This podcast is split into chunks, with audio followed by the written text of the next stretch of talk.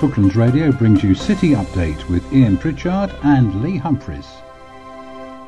Lee, clearly the um, global pandemic has had a massive effect on world health, but uh, also on the financial markets. So, what's been happening this week? Oh, it's been uh, fairly uh, traumatic, uh, Ian, actually, this week. Uh, I, I, saw a quote uh, earlier in the week saying, sometimes nothing happens in decades, sometimes decades happen in weeks, and that really has been uh, um, uh, the sense that I've been picking up uh, over the past five days.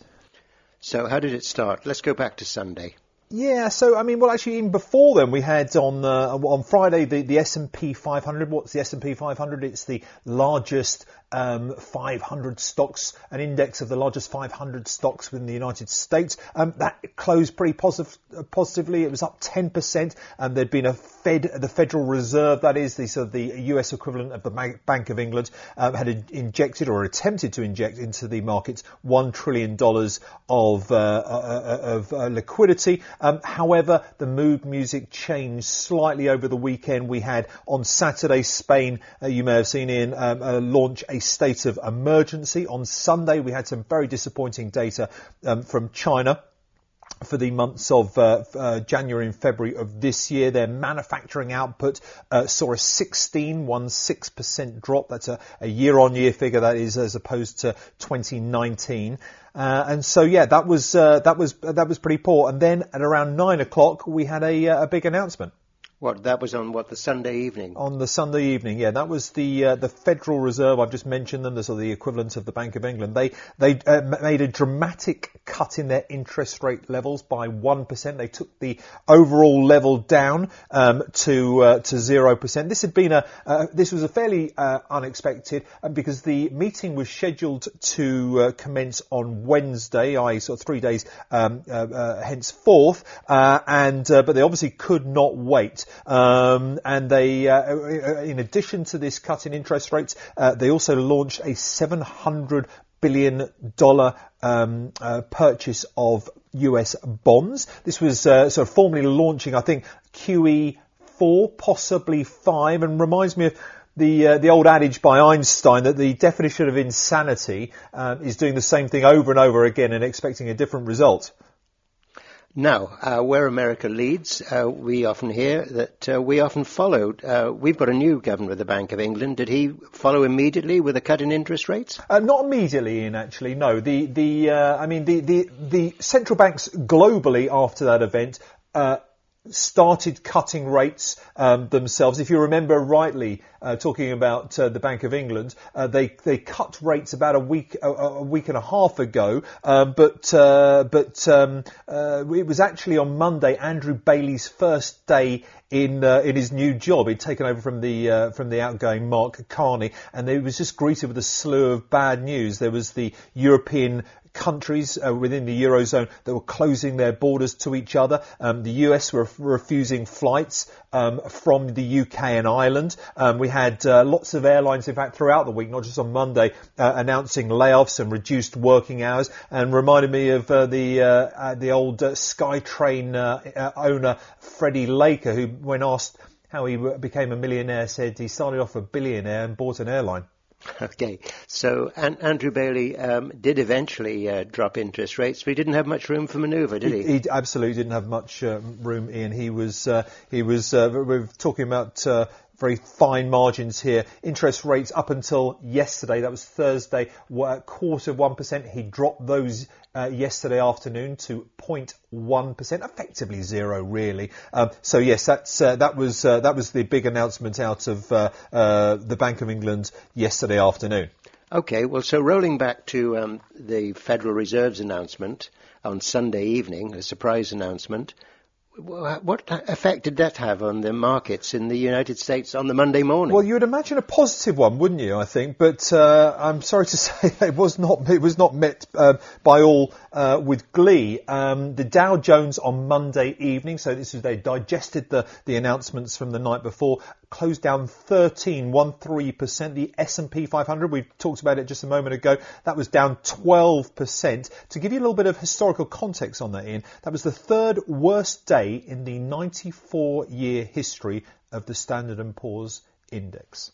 94 years. 94 years. The the, the two previous, um, the, the, the, coming at number one and two um, in 1987, Black Monday, you may recall it. There was a 20.5 percent fall uh, in the uh, in the S&P 500.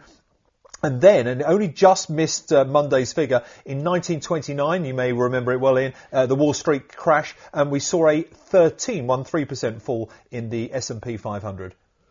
Right. So um, that was the, um, the Federal Reserve, and you say the Bank of England later cuts interest rates. But how did the seriousness of the situation become apparent to governments? What what did governments do to intervene? Well, this, that's a really good question because um, what what the what and this is what actually the Federal Reserve has, has been saying is they're not particularly good in getting money into the pockets of its uh, of citizens, be that in the United States, be that in the UK, be that in France, Germany, wherever. They're not good at getting. What they're pretty good at doing is getting money into the banks and keeping the banks uh, uh, alive and well and operating, as we found out in 2008. But they're not good at getting money into the pockets. And this is really this situation is not really a banking crisis. It's a sort of a health crisis. It's a banking crisis. Um, it's a travel and tourism crisis. Um, and what it really needs above all else is to get money into uh, into people's pockets.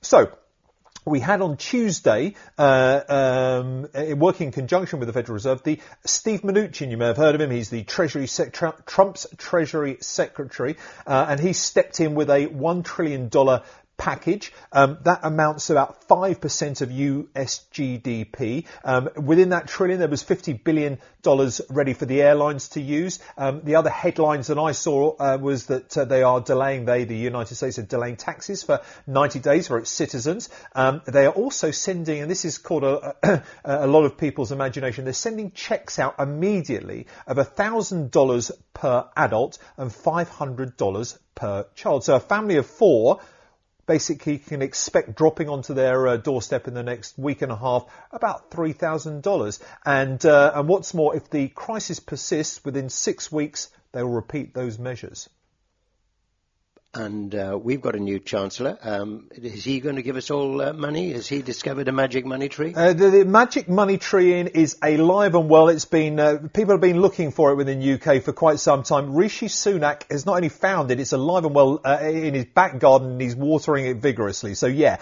uh, to answer your question, he um, he made an announcement of a, a, a, stimulus of 330 billion pounds. You might remember this is that we had a budget only a week ago and uh, that was a, an announcement there of 35 billion. This is all in addition uh, to that, um, and that 330 billion represents about 15, 15% of GDP. Now, GDP is a, a, number, or sorry, is a phrase that is touted around by everyone. There's not a, a news channel or newspaper um, that doesn't quote it. What does it actually mean, though? Um, it actually means the market value of everything within a country's borders. And uh, talking of countries' borders, has the Europe, have the Europeans done similar things? Have they all poured money into their economy? They they also have found this. Uh, they've also got their own uh, national um, magic money tree as well. We've exactly had that. We've had uh, Macron and Merkel um, uh, making pronouncements, basically guaranteeing jobs. Germany uh, announced a stimulus of 550 billion euros. That equates to 50, uh, sorry 16% of their GDP. Spain, we talked about it at the top of the program, whereby there was a state of emergency announced on Saturday, and they announced a 219 billion euro program. Again, that account, uh, uh equates to 16% of their GDP.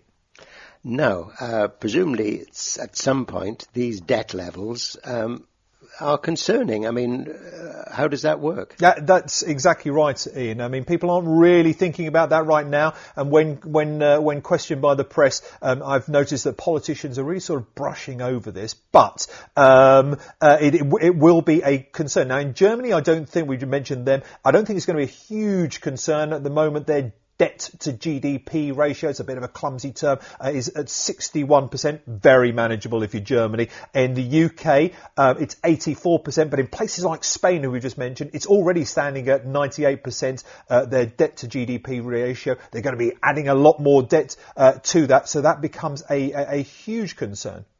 And um, we've mentioned a lot about austerity in the past. Presumably, we're going to have to see that again. well, we? yeah. I mean, look, that's the that's the that's the that's the mirror of, of this whole issue remember back in 2008, we had the financial crisis. We had a huge opening of the uh, of the Chancellor's purse strings back there, and then we had uh, we had the Conservative coalition. You remember Nick Clegg and uh, David Cameron, and they embarked upon in about 2009, 2010 this huge um, uh, austerity program, which we really up until Christmas were still going through um, uh, and uh, and abiding by, and now the rule book has just been chucked out the window. Uh, uh, but yes, uh, to answer your question, we will at some point in time. This the time is not now. We'll have to go back and and look at these measures to to get some of this money back. Right. Well, the conversation so far has been quite technical, but on a simplistic level, I mean, we know all these indexes are dropping and the values of shares are dropping. So why are they dropping? Well, the the the, the basic uh, uh, here is that um, people are, and what what everyone is, uh, whether it's governments or or, uh, uh or central banks, are fearful of unemployment, people losing their jobs and not having any money to go out and spend, um, be that in the shops or wherever, online, uh, buying uh, cars and, and, and houses. Um, and this obviously has a knock-on effect. We've seen the, the uh, you know the holiday firms and travel firms um, having a torrid time right now. I noticed that uh, Regal, it's the second largest um, chain of uh, movie theatres in the United States, have said they're going to suspend uh, programs indefinitely. We've also seen in this country Glastonbury uh, being cancelled. So this is this is this is affecting everyone. Now, I've read that hedge funds can actually make money out of a crisis. How does that work? Well, yeah, it seems strange, isn't it, that when we see all this sort of disaster uh, uh, on the front of our newspapers and, and, markets falling, that there are people that actually seem to make money by that. Now, hedge funds uh, really uh, can make money not only when uh, stock markets go up, but they can make it when they're going down because they are selling shares they don't already own with a view that they might be able to buy those shares back later at a cheaper price. So, uh, we've reached uh, Friday at last. What's been happening today? Well, we've had uh, the Bank of England saying they're going to be cancelling their stress tests and saying that new accounting laws won't apply. We've also had a new round of uh, QE, 200 billion pounds uh, into a bond buying fund by the Bank of England. But the big thing, I guess, is Rishi Sunak. You've probably seen the headlines. Um, he's basically been uh, been fleshing out, and we're now going through the details of his wage packet rescue plan, which is basically a plan to protect millions of jobs within the UK. Lee, thank you very much and look forward to hearing from you next week. Thanks, Ian. Ian Pritchard and Lee Humphreys brought you City Update on Brooklands Radio.